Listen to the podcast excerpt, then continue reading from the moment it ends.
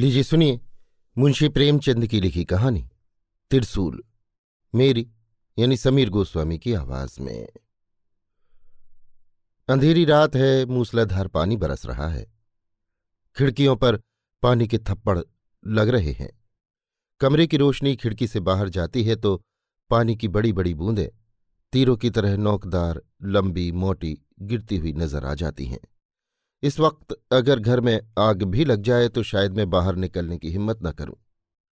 लेकिन एक दिन था जब ऐसी ही अंधेरी भयानक रात के वक्त मैं मैदान में बंदूक लिए पहरा दे रहा था।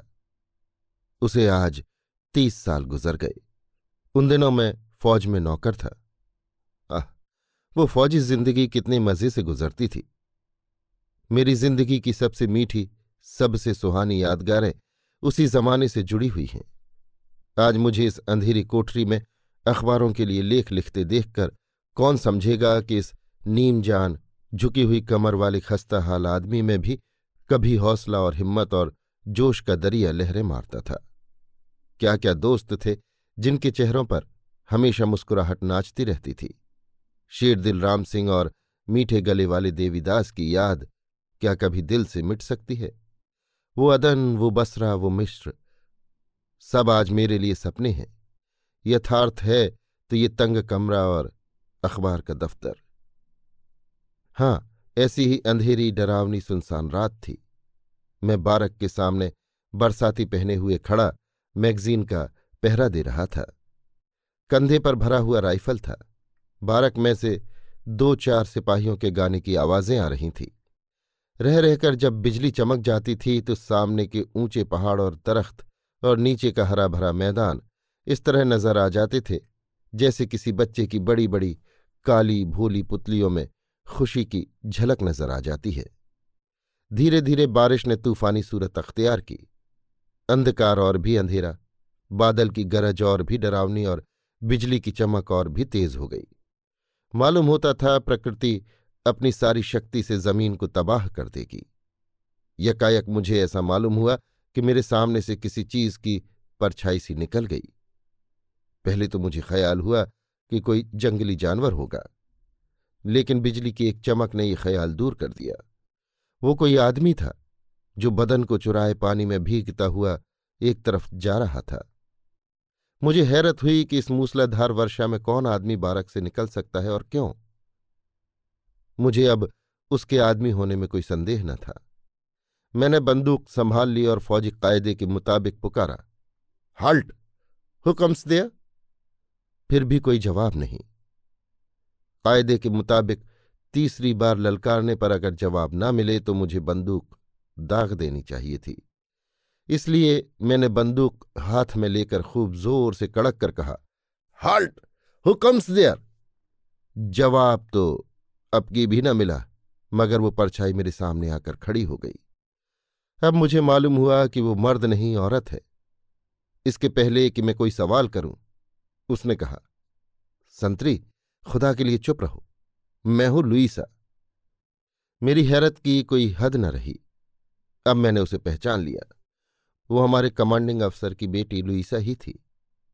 मगर इस वक्त, इस मूसलाधार में और इस घटा टोप अंधेरे में ये कहाँ जा रही है? बारक में एक हज़ार जवान मौजूद थे जो उसका हुक्म पूरा कर सकते थे। फिर वो नाजुक बदन औरत इस वक्त क्यों निकली और कहाँ के लिए निकली? मैंने आदेश के स्वर में पूछा, तुम इस वक्त कहाँ जा रही हो? लुईसा ने विनती के स्वर में कहा, माफ़ करो संतरी, ये मैं नहीं बता सकती और तुमसे प्रार्थना करती हूँ कि ये बात किसी से न कहना। मैं हमेशा तुम्हारी एहसान मंद रहूँगी। ये कहते कहते उसकी आवाज़ इस तरह कांपने लगी जैसे किसी पानी से भरे हुए बर्तन की आवाज़। मैंने उसी सिपाहियाना अंदाज से कहा यह कैसे हो सकता है? मैं फौज का एक अदना सिपाही हूँ, मुझे इतना अख्तियार नहीं। मैं कायदे के मुताबिक आपको अपने सार्जेंट के सामने ले जाने के लिए मजबूर हूँ। लेकिन क्या तुम नहीं जानते कि मैं तुम्हारे कमांडिंग अफसर की लड़की हूँ? मैंने जरा हंसकर जवाब दिया, अगर मैं इस वक्त कमांडिंग अफसर साहब को भी ऐसी हालत में देखूँ तो उनके साथ भी मुझे यही सख्ती करनी पड़ेगी। कायदा सबके लिए एक सा है, और एक सिपाही को किसी हालत में उसे तोड़ने का अख्तियार नहीं है। ये निर्दय उत्तर पाकर उसने करुण स्वर में पूछा तो फिर क्या तदबीर है? मुझे उस पर रहम तो आ रहा था, लेकिन कायदों की जंजीरों से जकड़ा हुआ था। मुझे नतीजे का जरा भी डर न था। कोर्ट मार्शल या तनज्जुली या और कोई सजा मेरे ध्यान में न थी। मेरा अंतकरण भी साफ़ था। लेकिन कायदे को कैसे तोड़ूं? इसी हैस बैस में खड़ा था कि लुईसा ने कदम बढ़कर मेरा हाथ पकड़ लिया और निहायत पुरदर्द बेचैनी के लहजे में बोली तो फिर मैं क्या करूँ? ऐसा मालूम हो रहा था कि जैसे उसका दिल पिघला जा रहा हो। मैं महसूस कर रहा था कि उसका हाथ काँप रहा है। एक बार जी में आया, जाने दूँ। प्रेमी के संदेश या अपने वचन की रक्षा के सिवा और कौन सी शक्ति इस हालत में उसे घर से निकलने पर मजबूर करती। फिर मैं क्यों किसी की मोहब्बत की राह का कांटा बनूं? लेकिन कायदे ने फिर ज़ुबान पकड़ ली। मैंने अपना हाथ छुड़ाने की कोशिश न करके मुँह फेर कर कहा, और कोई तदबीर नहीं है। मेरा जवाब सुनकर उसकी पकड़ ढीली पड़ गई कि जैसे शरीर में जान न हो। पर उसने अपना हाथ हटाया नहीं। मेरे हाथ को पकड़े हुए गिड़गिड़ा कर बोली, संतरी, मुझ पर रहम करो। खुदा के लिए मुझ पर रहम करो। मेरी इज़्ज़त खाक में मत मिलाओ। मैं बड़ी बदनसीब हूँ। मेरे हाथ पर आंसुओं के कई गर्म कतरे टपक पड़े। मूसलाधार बारिश का मुझ पर जरा भी असर न हुआ था। लेकिन इन चंद बूंदों ने मुझे सर से पाँव तक हिला दिया। मैं बड़े पशुपेश में पड़ गया। एक तरफ़ कायदा और फ़र्ज़ की आहनी दीवार थी, दूसरी तरफ़ एक सुकुमार युवती का विनती भरा आग्रह मैं जानता था, अगर उसे सार्जेंट के सुपुर्द कर दूँगा तो सवेरा होते ही सारी बटालियन में खबर फैल जाएगी। कोर्ट मार्शल होगा। कमांडिंग अफसर की लड़की पर भी फौज का लौह कानून कोई रियायत न कर सकेगा। उसके बेरहम हाथ उस पर भी बेदर्दी से उठेंगे, खासकर लड़ाई के जमाने में। और अगर इसे छोड़ दूँ तो इतनी ही बेदर्दी से कानून मेरे साथ पेश आएगा। ज़िंदगी खाक में मिल जाएगी। कौन जाने कल ज़िंदा भी रहूँ या नहीं? कम से कम तनज्जुली तो होगी ही। भेद छिपा भी रहे तो क्या मेरी अंतरात्मा मुझे सदा न धिक्कारेगी? क्या मैं फिर किसी के सामने इसी दिलेर ढंग से ताक सकूँगा?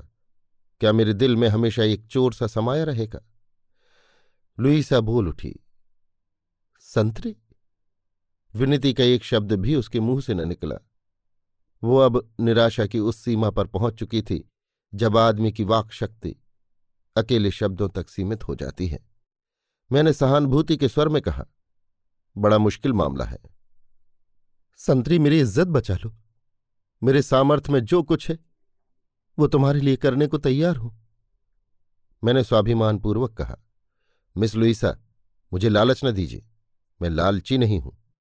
मैं सिर्फ़ इसलिए मजबूर हूँ कि एक फौजी कानून को तोड़ना एक सिपाही के लिए दुनिया में सबसे बड़ा जुर्म है। क्या एक लड़की के सम्मान की रक्षा करना नैतिक कानून नहीं है?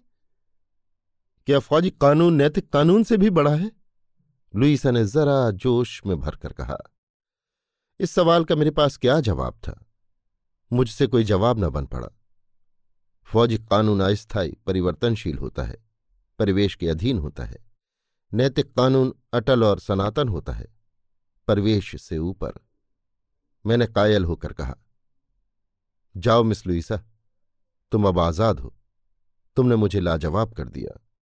मैं फौजी कानून तोड़कर इस नैतिक कर्तव्य को पूरा करूँगा, मगर तुमसे केवल यही प्रार्थना है कि आगे फिर कभी किसी सिपाही को नैतिक कर्तव्य का उपदेश न देना, क्योंकि फौजी कानून में वो भी जुर्म है।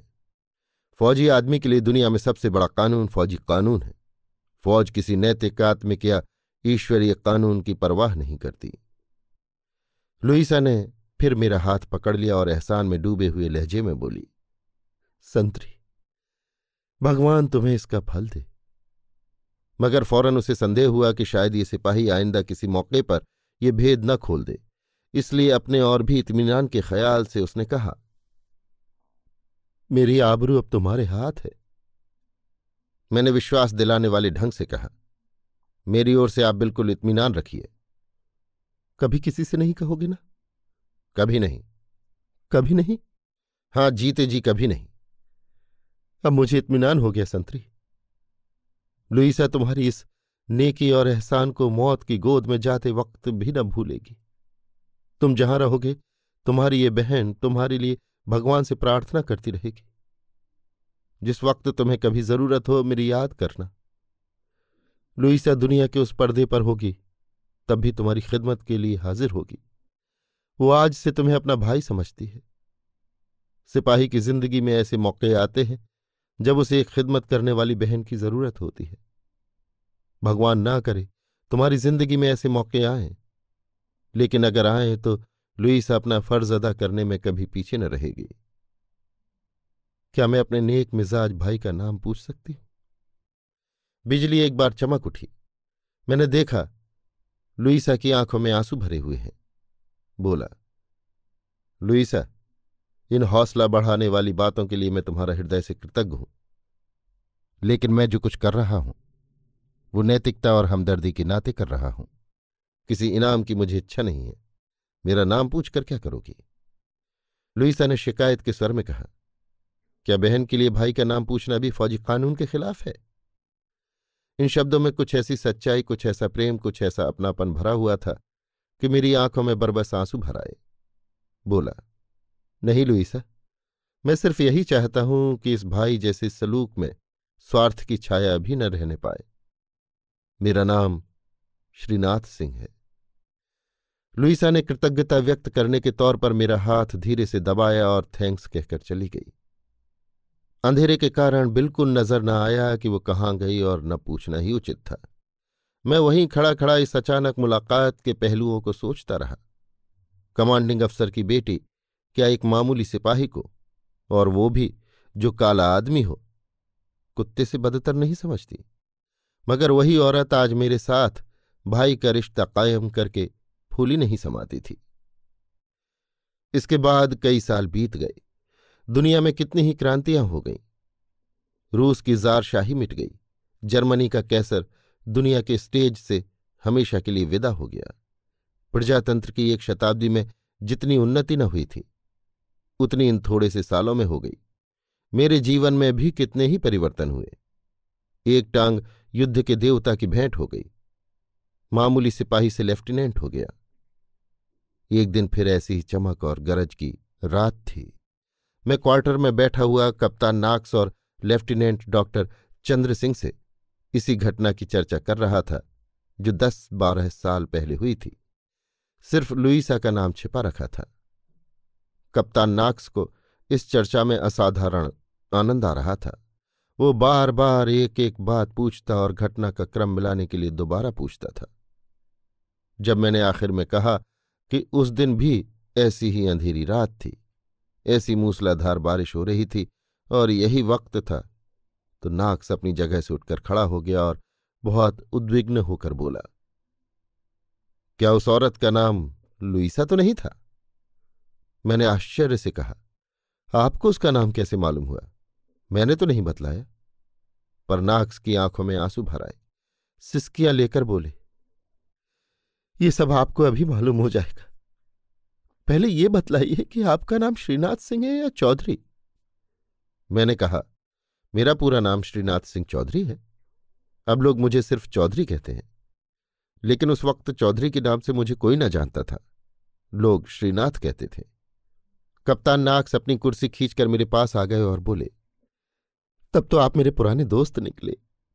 मुझे अब तक नाम के बदल जाने से धोखा हो रहा था, वरना आपका नाम तो मुझे खूब याद है। हाँ ऐसा याद है कि शायद मरते दम तक भी न भूलूं, क्योंकि ये उसकी आखिरी वसीयत है। ये कहते कहते नाक्स खामोश हो गए और आँखें बंद करके सर मेज पर रख लिया। मेरा आश्चर्य हर क्षण बढ़ता जा रहा था और लेफ्टिनेंट डॉक्टर चंद्र सिंह भी सवाल भरी नज़रों से एक बार मेरी तरफ़ और दूसरी बार कप्तान नाक्स के चेहरे की तरफ़ देख रहे थे। दो मिनट तक खामोश रहने के बाद कप्तान नाक्स ने सर उठाया और एक लंबी सांस लेकर बोले, क्यों, लेफ्टिनेंट चौधरी? तुम्हें याद है, एक बार एक अंग्रेज़ सिपाही ने तुम्हें बुरी गाली दी थी? मैंने कहा हाँ खूब याद है। वो कारपोरल था। मैंने उसकी शिकायत कर दी थी और उसका कोर्ट मार्शल हुआ था। वो कारपोरल के पद से गिराकर मामूली सिपाही बना दिया गया था। हाँ उसका नाम भी याद आ गया क्रिप या क्रूप। कप्तान नाक्स ने बात काटते हुए कहा, किरपिन, उसकी और मेरी सूरत में आपको कुछ मेल दिखाई पड़ता है? मैं ही वो किरपिन हूँ। मेरा नाम सी नाक्स है। किरपिन नाक्स।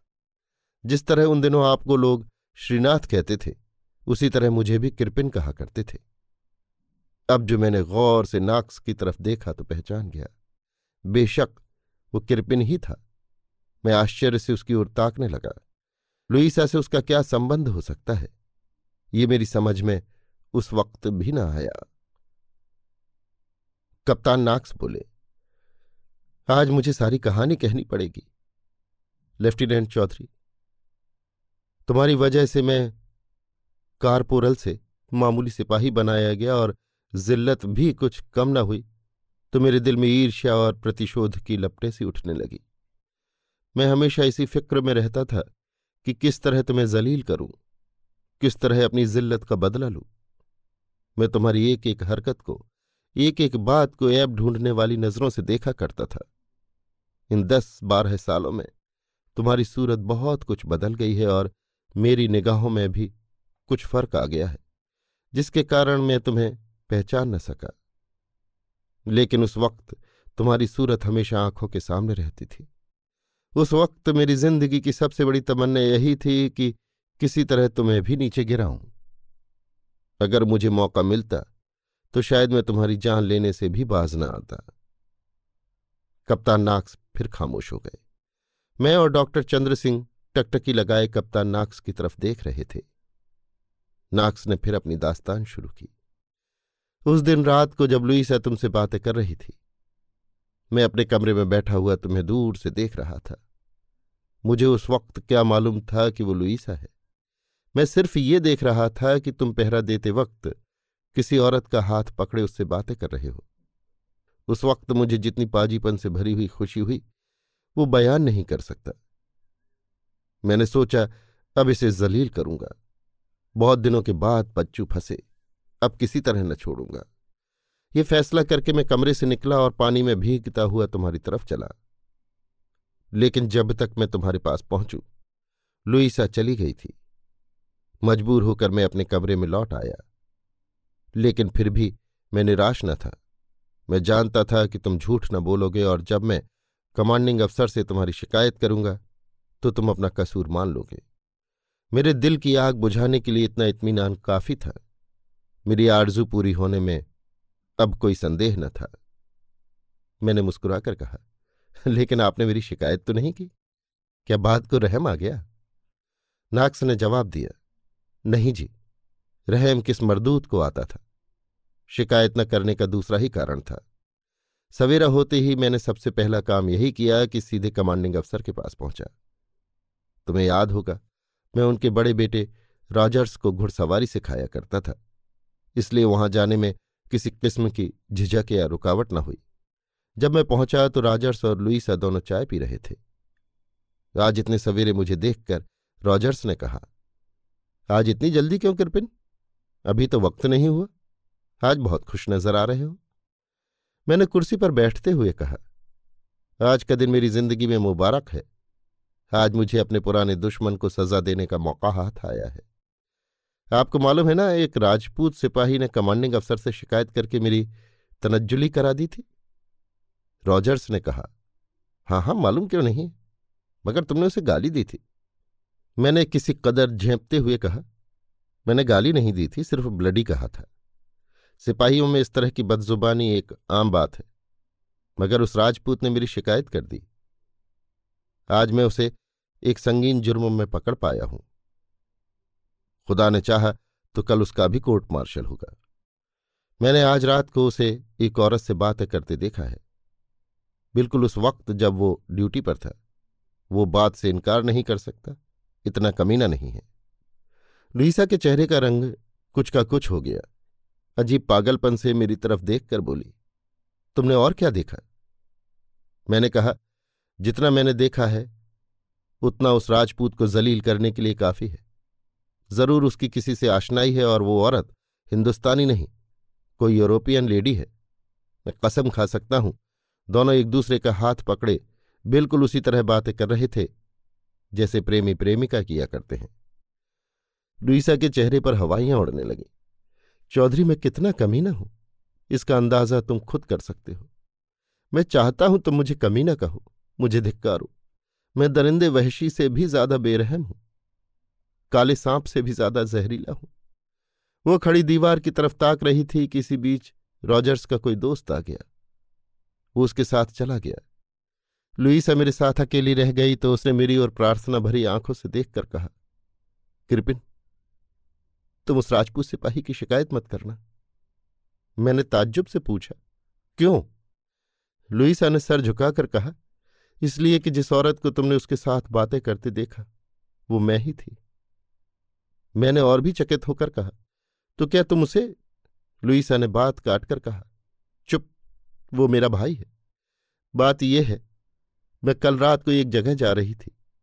तुमसे छिपाऊँगी नहीं कृपिन जिसको मैं दिलो जान से ज़्यादा चाहती हूँ, उससे रात को मिलने का वादा था। वो मेरे इंतज़ार में पहाड़ के दामन में खड़ा था। अगर मैं न जाती तो उसकी कितनी दिल शिकनी होती। मैं ज्यों ही मैगजीन के पास पहुँची, उस राजपूत सिपाही ने मुझे टोक दिया। वो मुझे फौजी कायदे के मुताबिक सार्जेंट के पास ले जाना चाहता था। लेकिन मेरे बहुत अनुनय विनय करने पर वो मेरी लाज रखने के लिए फौजी कानून तोड़ने को तैयार हो गया। सोचो, उसने अपने सिर कितनी बड़ी ज़िम्मेदारी ली। मैंने उसे अपना भाई कहकर पुकारा है और उसने भी मुझे बहन कहा है। सोचो, अगर तुम उसकी शिकायत करोगे तो उसकी क्या हालत होगी? वो नाम ना बतलाएगा, इसका मुझे पूरा विश्वास है। अगर उसके गले पर तलवार भी रख दी जाएगी तो भी वो मेरा नाम न बतलाएगा। मैं नहीं चाहती कि एक नेक काम करने का उसे ये इनाम मिले। तुम उसकी शिकायत हरगिज मत करना। तुमसे यही मेरी प्रार्थना है। मैंने निर्दय कठोरता से कहा, उसने मेरी शिकायत करके मुझे जलील किया है। ऐसा अच्छा मौका पाकर मैं उसे छोड़ना नहीं चाहता। जब तुमको यकीन है कि वो तुम्हारा नाम न बतलाएगा तो फिर उसे जहन्नुम में जाने दो। लुईसा ने मेरी तरफ़ घृणापूर्वक देखकर कहा, चुप रहो कृपिन ऐसी बात मुझसे न करो।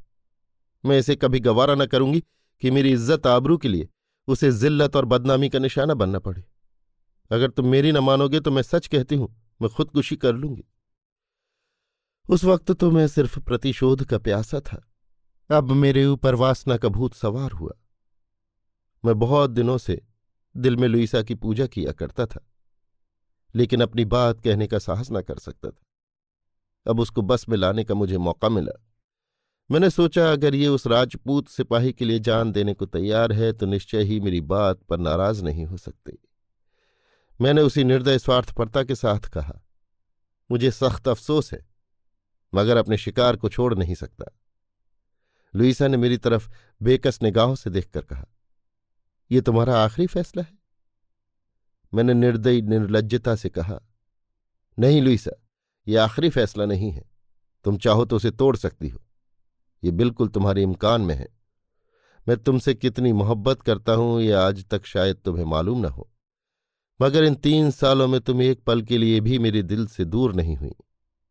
अगर तुम मेरी तरफ़ से अपने दिल को नर्म कर लो, मेरी मोहब्बत की कद्र करो तो मैं सब कुछ करने को तैयार हूँ। मैं आज तक मामूली सिपाही हूँ और मेरे मुँह से मोहब्बत का निमंत्रण पाकर शायद तुम दिल में हंसती होगी। लेकिन एक दिन मैं भी कप्तान हो जाऊँगा और तब शायद हमारे बीच इतनी बड़ी खाई न रहेगी। लुईसा ने रोकर कहा कृपिन तुम बड़े बेरहम हो। मैं तुमको इतना जालिम न समझती थी। खुदा ने क्यों तुम्हें इतना संग दिल बनाया? क्या तुम्हें एक बेकस औरत पर जरा भी रहम नहीं आता? मैं उसकी बेचारगी पर दिल में खुश होकर बोला जो खुद संगदिल हो, उसे दूसरों की संगदिली की शिकायत करने का क्या हक है? लुईसा ने गंभीर स्वर में कहा, मैं बेरहम नहीं हूँ कृपिन खुदा के लिए इंसाफ करो। मेरा दिल दूसरे का हो चुका। मैं उसके बगैर ज़िंदा नहीं रह सकती और शायद वो भी मेरे बगैर ज़िंदा न रहे। मैं अपनी बात रखने के लिए, अपने ऊपर नेकी करने वाले एक आदमी की आबरू बचाने के लिए, अपने ऊपर ज़बरदस्ती करके अगर तुमसे शादी कर भी लूँ तो नतीजा क्या होगा? ज़ोर ज़बरदस्ती से मोहब्बत नहीं पैदा होती।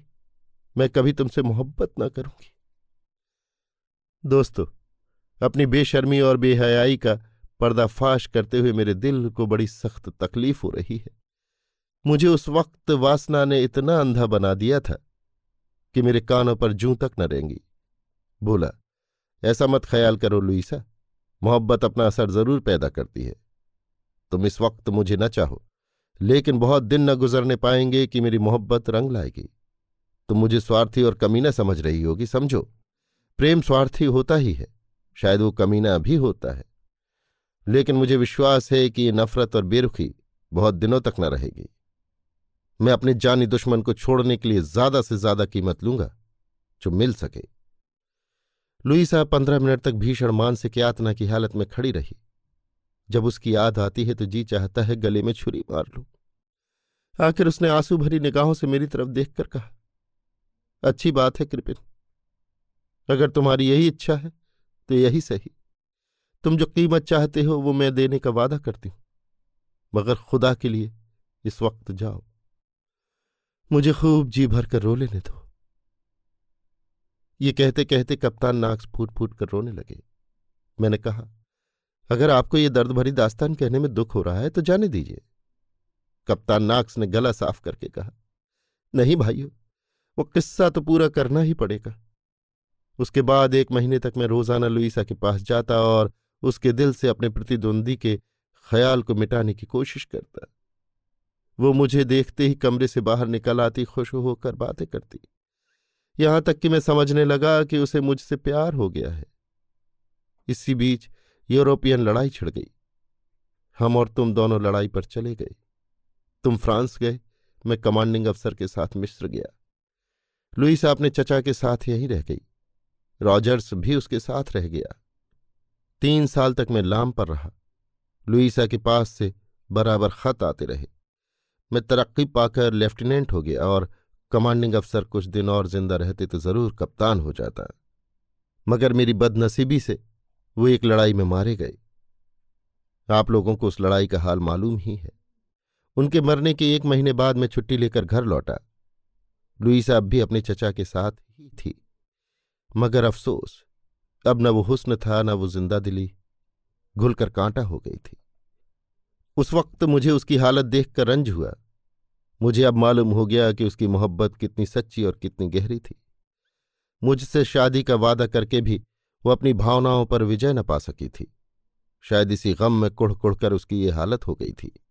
एक दिन मैंने उससे कहा, लुईसा, मुझे ऐसा ख्याल होता है कि शायद तुम अपने पुराने प्रेमी को भूल नहीं सकी।